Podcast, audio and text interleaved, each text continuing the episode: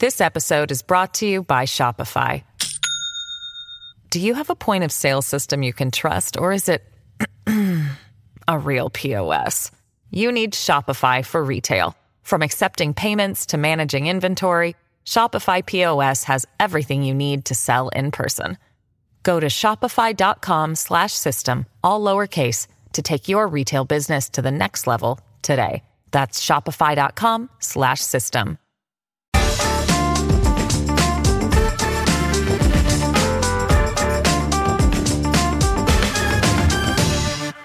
Hello, and welcome to The Bunker, your need to know on the news, culture, and politics five days a week with me, Ahir Shah. The nation is gripped once more by intrigue, round tables, shields, betrayal, and murder. I am, of course, talking about Series 2 of The Traitors, a reality show with 22 contestants to begin with. Every day, all the players gather to banish a player they suspect of being a traitor, and each night the traitors murder one of the faithful. Numbers are whittled down, and victory means a prize of up to £120,000. If you've never watched it, but you have played games like Mafia or Werewolf, basically, it's people playing an extended version of that for a fortnight. But what can the psychology, groupthink, bluffs, and double bluffs that we see in The Traitors teach us about politics and British society? Joining me to discuss this is journalist and all round Traitors superfan, Zoe Williams. Zoe, welcome to the bunker. Thank you for having me. Zoe, there was a point in the early part of this series when I found myself pausing the episode and saying to my wife, I think I finally understand how Boris Johnson happened. Yeah. Johnson clearly had a skill, as does someone like Trump, for making people he very obviously doesn't care about to throw everything behind him and follow him, right? Now, if that spell doesn't work on you, you find it baffling. But of course, it worked on a lot of people, right? Now, of course, not every politician is like Johnson or Trump, but they were, for a time, undeniably successful politicians.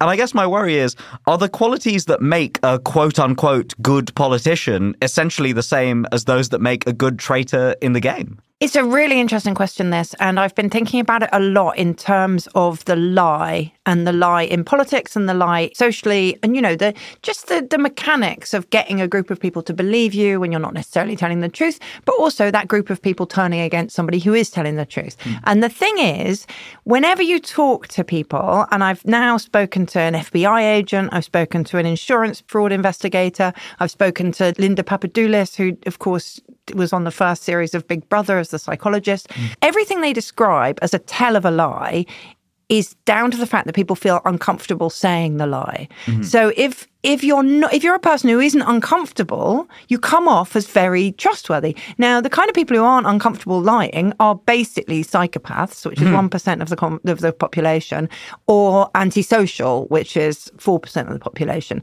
basically, if you've got absolutely no empathy and if you've got no fear of being expelled from the group, then not only can you lie with all the trappings of complete truthfulness, which I think is the Boris Johnson thing, but you can also remake the culture around yourself. So if you get a person who lies and everybody knows they lie and they don't care about being expelled from the group and then they remake the group, then lying becomes its own currency. And this is something I really found fascinating about politics now is that when you listen to a politician on the radio, they talk as though there's a shame in answering the question. Mm. There's a shame in giving a straight answer. There's a shame in not trying to bridge to a different statement.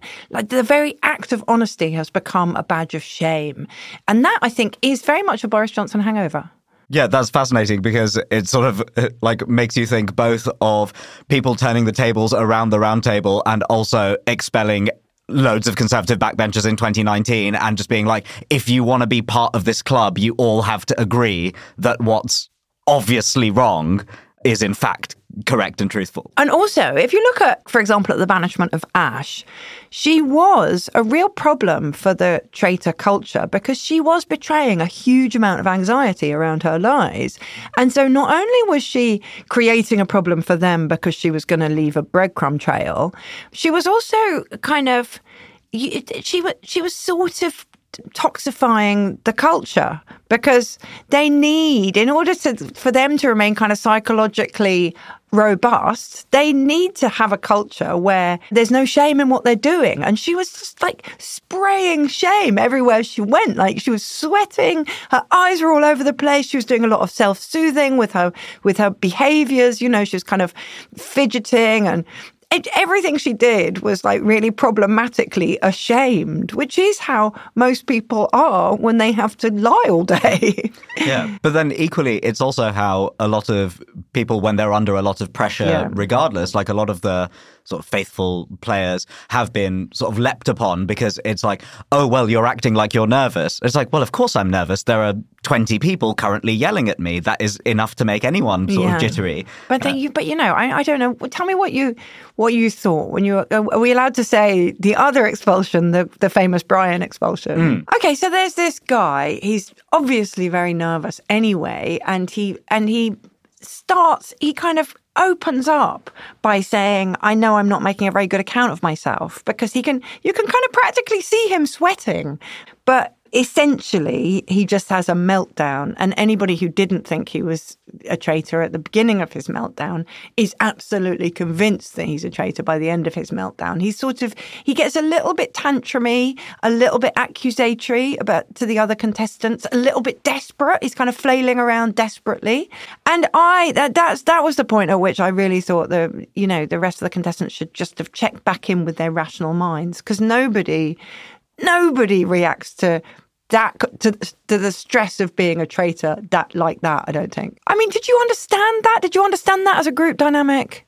I think that it just ends up sort of snowballing in all of these scenarios. And it takes because you have these very strong personalities who do want to sort of secretly get their own way and stuff, being able to direct that as well, there becomes a lot of pressure. And then I guess you get a situation where there's a lot of in group pressure not to go against what other people are saying. And, you know, you think of those psychological studies where if a person walks into a room and is asked how long a line is and everyone else says something that is obviously wrong, but they're all actors uh, saying that the line is a meter long when it's obviously not a meter long, the other person will feel a tremendous amount of pressure to go along and say that, yes, it's a meter, because saying what's right in front of you is more terrifying than potentially being the odd one out in that group. Yeah, that, I mean, that of course is the Asch study, I believe it's called, of, of 57. But there is another study which isn't just about feeling the in group, out group, it's about the exquisite discomfort of a conflicted exchange. Uh, and and we kind of know we kind of know this. I mean how often in your life do you have like a high conflict exchange with somebody? Mm-hmm. we, we kind of do anything to get away from that. But the joe navarro who's this ex-fbi agent turned author who i spoke to said that he was looking into 261 cases that were cleared on appeal following dna evidence. So you knew these people were innocent. You knew that and and you know history had proven them. They they spent a long time trying to clear their name, and they'd cleared it successfully. 25% of them had pleaded guilty in the moment Gosh. and not for post office scandal reasons, not because they were getting a plea bargain, just because the intensity of somebody coming at them and telling them they were guilty, just trying to maintain their innocence in the face of that was too much. And they'd rather give up their liberty than continue it. It's just extraordinary. Yeah, terrifying. Now, Probably the main character, quote unquote, certainly of the first portion of the series, has been Paul. For those of you who haven't seen it, we'll still be able to get the impression of Paul. Now, Paul is a very handsome, tall, charismatic white guy, and he after a point, becomes spectacularly obviously a traitor. And this was clear to a few players, yeah. uh, right, who, but who felt a lot of pressure not to be able to say anything. And lots of people still seem to be sort of beguiled for a while because he was the most popular person in the group. He was a person who people were very, very convinced uh, was faithful. And I do think that it's genuinely interesting across both this series and the previous one to see how unspoken dynamics, even though everyone is technically in the same boat as a participant in this game, how certain unspoken dynamics around things like race, gender, disability do end up showing themselves in a game like this. Is this something that you've noticed It's well? really weird, isn't it? I mean, that kind of default, the white guy must be right. Mm-hmm. You know, a kind of default authoritativeness, a default trust just a default. Let's see which way he's going and go and go with him. The kind of the perception of leaderliness, the perception of you know ability to reason, everything is mm. is is just really extraordinary. And what you, I mean, what's kind of interesting to me is that you know, Sonja getting voted out on nothing mm. at the very start. She, she, literally was just a bouncy individual. But there was like something about if she'd been a guy, the way she kind of bounced around, you know, jumping up to everybody like a really excitable dog would have been taken as like part, wouldn't have been taken as the, the, sort of marker that it was because she was a woman. The Paul's credibility, I think, rests on the rests on his kind of default, him being the default person you mm. just imagine and like the as a human, alpha the well, default right? alpha. They were really convinced that when Diane kept going after Anthony, it was it was just purely racism. And I mean, you know, I sort of get, I sort of take their point. It wasn't. Not that I'm saying Diane is a dyed in the wool racist or anything, but just the kind of the readiness with which people uh, evaluated him on friendliness and approachability. It was, he hadn't done anything unfriendly. He hadn't done anything unapproachable. It was almost like he had to prove his friendliness before it would be taken as read in a way that Paul would have had to prove his unfriendliness mm. in order for people to find him unfriendly. So there's a, kind of all this kind of default social conditioning stuff, which is actually, if you think too hard about it, a little bit depressing. yeah, for sure. And uh, I think it sort of brings me on to the next thing that I want to talk about because I suppose when people find themselves particularly in this sort of new environment and they're doing the casting votes for the first time, they're sort of incredibly typically you're like very low information voter basically right? They have extremely little information to go on. They are almost certainly unless through dumb luck they end up getting a traitor the first time round they are almost certainly going to expel one of their own. And so it feels as though people do sort of revert to quote unquote vibes, right? And this is something that people talk about a lot in politics right now. I associate the phrase most with journalist Stephen Bush, though I don't know if he came up with it, but he often writes about how politics is largely vibes based, right? And things yeah. like banishment from the game do, do in many cases feel quite vibes based. And so does it almost just show that this is the sort of default setting of our society and our politics. And uh, I guess, in a way, it, it, as human beings, are we sort of doomed to be led by vibes over evidence? It's so an active effort yeah. not to be. There's so many, there's so much like coming out of that that makes you really quail, isn't there? Well, I mean, I hate word clouds. And actually, Stephen Bush, who's, who's great. Also hates word clouds. so mm-hmm. now that now that he's the vibe master, let's all follow him. But then, but they were. It, somebody wrote a column this morning about how Rishi Sunak's kind of dominant word in a word cloud was rich, and Keir Starmer's was boring. And you just look at that and think, well, these aren't these actually aren't the important political aspects of either man, even though I do personally think Rishi Sunak is too rich to be prime minister. That's not the problem with him. The problem is his politics. And even though I do have some sympathy with the Keir Starmer is boring, that is not the problem with him. The problem again, if there is a problem, which there is for me, is his politics. You know, it's it's like in a way the charge of Keir being boring is maps more closely onto the problems with his politics because he's not kind of sticking his neck out and he's not making a clear account of who he is and what his values are. But when people say that he looks boring, what they really mean is I don't want to go for a pint with him yeah. because he doesn't look like he doesn't look like he drinks properly. I think is actually the point. There's a critical mass thing, isn't there? It's like when enough people in a room are saying a thing with enough certainty, then everybody just like folds immediately. And there, there was a there was quite a good study on Nazism by Michael Maccoby, the the management guy, who said that if you look at, he, he was talking specifically about the rise of Nazism in Germany, but he was saying that if you look at kind of fascistic movements in their infancy, when they still need the support of the demos, only 15% of people ever go again. Once that something's ignited, once enough people are, are proselytizing it, only 15% of people ever stand fast against that. Because again, we're social creatures, you it's know. the water you swim in. It's the water you swim in. And the dominant feeling is not to feel stupid. So unless you're somebody who's like very comfortable with other people disagreeing with them, all you're thinking is, how do I not look stupid? How do I not look stupid? And you see this with with focus groups in the Labour Party. People who weren't old enough to vote in the in it, the last time Labour were in government, saying things like they can't be trusted with the economy. And you're like, are mm. you out of your goddamn mind? When did you last see them with the economy? When they last had the economy, the economy was fine. Yeah. And you've had 14 years of this nonsense.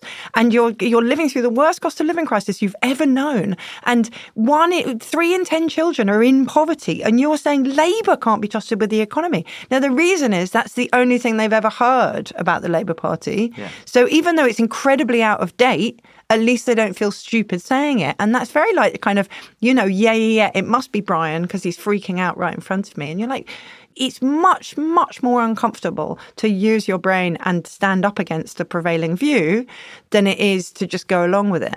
Yeah. And uh, so it almost becomes, in both scenarios, both sort of socially and politically and within the game, like a question of ultimately things resting on who and what can shape the narrative. Yeah, yeah, but but what's really interesting is you look at someone like Zach, and obviously he's he knows his way around a kind of political political economics textbook and he knows his and he thinks he understands you know crowd mentality and herd behavior and all the rest of it zach being one of the uh, contestants who uh, works in parliamentary yeah affairs. yeah he's like yeah he's like this he's this guy who everybody hates he obviously stays up with his ppe mates talking about what idiots the voters are into the night but actually, he was no good at resisting crowd mentality either. He didn't make any decent analyses for himself. He kept talking about logic, but he never applied it. He kept talking about independent thought, but his votes were very like everybody else's. He wasn't. He, he's he's understood. He's learned the lessons of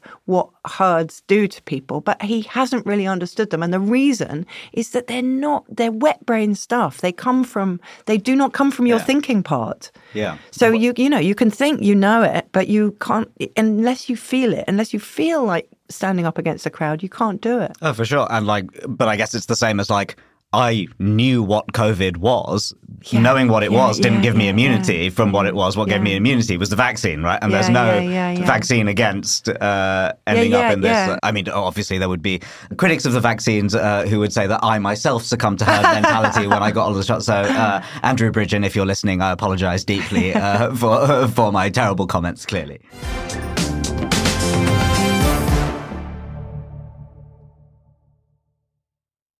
This episode is brought to you by Shopify. Do you have a point of sale system you can trust, or is it a real POS? You need Shopify for retail. From accepting payments to managing inventory, Shopify POS has everything you need to sell in person. Go to shopify.com/system all lowercase to take your retail business to the next level today. That's shopify.com/system.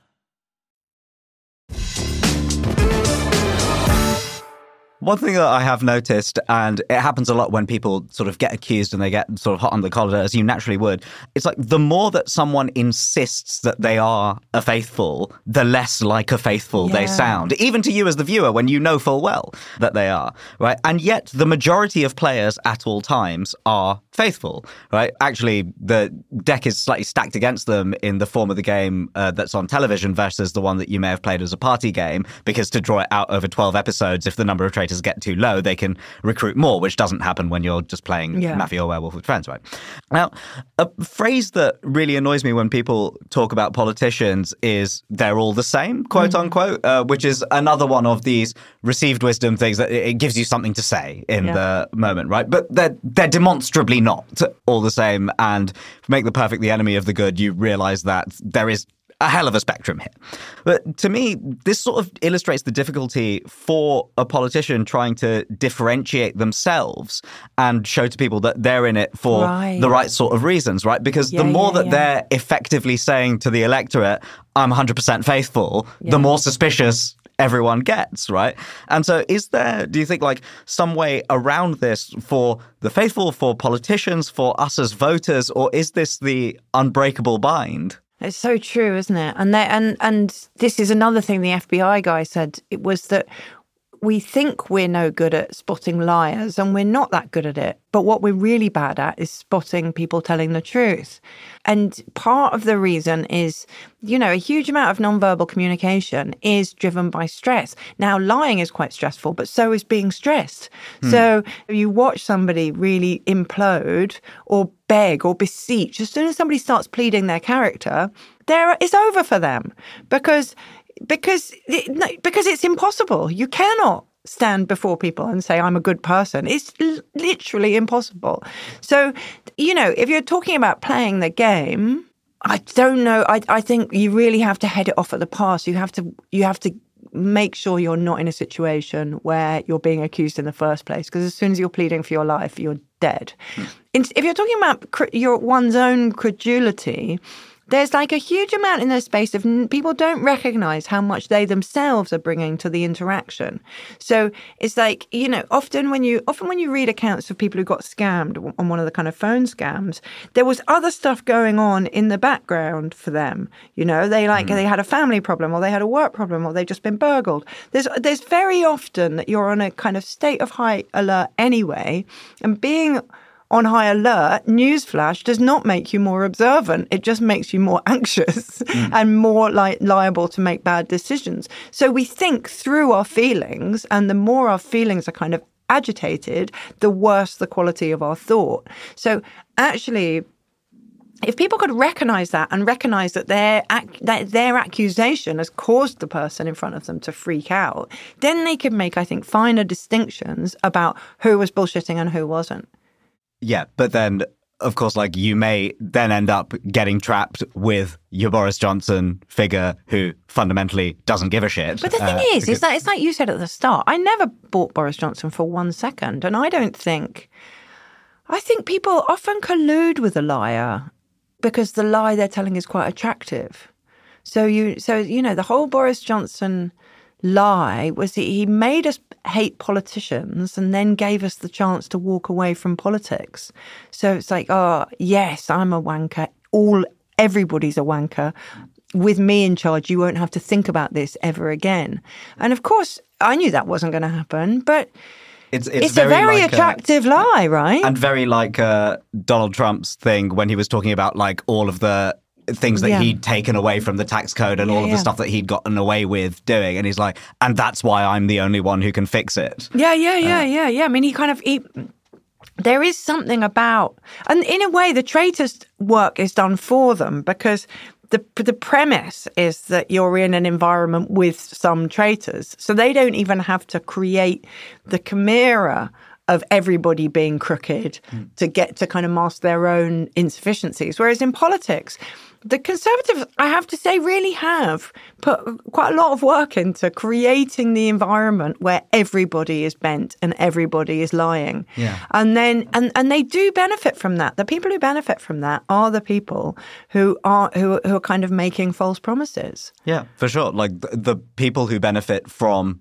quote unquote they're all the same yeah, yeah. are the Boris Johnsons of this world in the same way that the ones who benefit from sowing discord and getting accusations put about at like the innocent players in the thing are those who have something to get out of it themselves. But they, but it's what's interesting as well is that the kind of people, the people who are really unhelpful in the traitors, and I think also, and they remind me of kind of um, centre right columnists, are the people who are incredibly certain but they themselves are just going with the vibes. So they're really, really, really sure of themselves. I'm thinking specifically of Jasmine and Diane, that you want, they're incredibly plausible. They're not arguing on their, their own behalf. They don't seem to have an agenda. They're just shooting from the hip, and the whole crowd just goes with them, and they're very, very comfortable saying exactly what they think. But there's nothing behind it. There's hmm. nothing behind it. Like, do you remember when Diane was like, "I'm going to get killed tonight, so here are your traitors." It's Paul, Meg, and Anthony, and you're like, there's nothing behind it. Yeah. but you know, she's so sure. Yeah, and like, be, uh, and being correct about one of those things is basically like that's what you would have got with just the yeah, odds yeah. at the just time. Just running the numbers. Yeah, yeah, yeah. Exactly, exactly. Um, so I think certainty, even while following the herd is incredibly dangerous for politics. Being incredibly certain is also dangerous because you do wield a lot of influence. And I and and there, you know, there's something to consider for that in all of us. I think. Sure, many people will be aware that former Speaker of the House of Commons, John Bercow, took part in the much worse American version of the show. Mm. Who in the world of contemporary British politics, and for the sake of this game, let's assume that when they take part, their political career is forgotten at the door, so it's just based on their okay. character. Yeah. Who do you think would make a particularly good contestant? A good traitor or a good faithful? Well, that's. I mean, okay, somebody who's like, if you got somebody like Jeremy Corbyn, and then made him the traitor, that would be amusing to watch hmm. because because he would find that because you know he he he his entire persona has been like as this soothsayer for his whole career. I'm speaking the truth to power. I'm not here for personal gain. He would find it exquisitely uncomfortable but I wonder whether it would like unleash secret resources in him. And I think that will be the interesting thing with politicians. You wouldn't want Boris Johnson to be in there as a traitor because it would just be exactly what you'd predict. Mm. But maybe if he was in there as like an unwitting faithful and you saw him flailing about trying to figure things out. That would be very interesting. And also he would hate not being the center of attention. Can you imagine? Mm. I don't, I'm, I'm just trying to think about the kind of current crop. What do you think Liz Truss would be like? I mean, because she's a bit she's a bit funny, isn't she? I mean, she's a bit peculiar. Yeah. I think that she would be a particularly good contestant. I don't think that she would be victorious ultimately. Uh, no, I, I don't. But it would be, be fun to watch. It'd be really fun to watch people turn against her when she was innocent. Hmm. just, just you know, just adjust the balance a little bit. Yeah, I think that uh, one of the things I read, I guess when it, when it came out, Rory Stewart's book, uh, yeah. Politics on the Edge, and the overwhelming sense that I got was someone who fundamentally just felt that the game was unfair yeah. uh, rather than having like dressing it up as having an overarching problem with the nature of the game, yeah, but yeah, the underlying focus of it was that the game was unfair. And if he had won the game, he would have been a lot less upset about the nature of the game. And so I do think that Rory Stewart would make a very good faithful, if only because I would like to see his banishment speech. Yes, I would like to see his banishment speech. I mean, he drives me insane, Rory Stewart, because, you know, the only reason he gets any plaudits for his views, which are very which are which are very kind of basic social democratic views is that he's in the Conservative Party. So it's like a dog standing on its le- hind legs. You know, he's like, oh, it's a Tory. Who cares that people starve? Oh my gosh, a man of his position caring about the environment, whatever next. And you think, well, look, seriously, dude, if you really care that much, join the Green Party. Your po- that's basically where you are politically. Stop trying to be this kind of exceptional kind of puck within your own screwed party. And finally, Zoe, who are you rooting for, the faithful or the traitors? I'm rooting for the faithful because I really like Jaz, but I it's not going to kill me if the traitors win because they are quite fun to watch. I think, given the like game mechanics and it being heavily tilted in favor of the traitors at basically all times, uh, do you think that's right? I think it is, and I know that because this is an international series that many have yeah, taken yeah. place, uh, sort of all around the world in mo- the first series of the British one was unusual right. in that regard. Most of the time, the traitors win. Okay. Uh, and I think that Harry is an exceptionally good traitor, and I think that he may well be victorious. Okay. Okay, yeah, yeah, yeah. Okay, I'll take that. I'll take that. Zoe, thank you uh, very much for joining me here in the bunker. I'm 100% with you. I'm, I'm 100%. You're 100% faithful. 100%. thank you for having me. Listeners, if you enjoyed this episode, please do support The Bunker on Patreon. For as little as £3 a month, you can get extras in addition to that warm, glowing feeling you get from knowing you're supporting independent media. I'm Ahir Shah. Thanks for listening.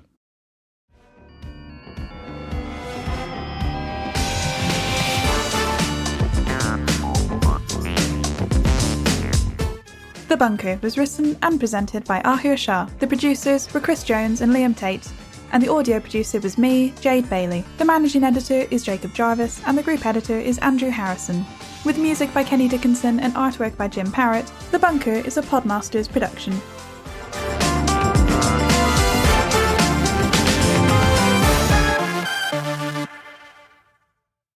Hi, listeners. I'm recording this little addendum on Thursday, shortly before the penultimate episode of this series of The Traitors goes out.